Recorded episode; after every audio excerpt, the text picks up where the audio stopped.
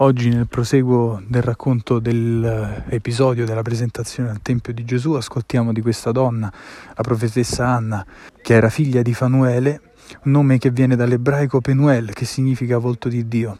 In un certo senso aveva scritto nel suo sangue questa donna il fatto che avrebbe visto il volto di Dio nel bambino Gesù.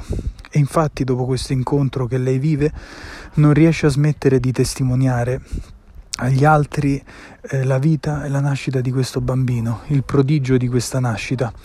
E il mio pensiero va con riconoscenza oggi a tutte le donne che passano la vita eh, vivendo una fede autentica, una fede eh, limpida e una vita che possa essere una testimonianza e una trasmissione di fede ad altre generazioni.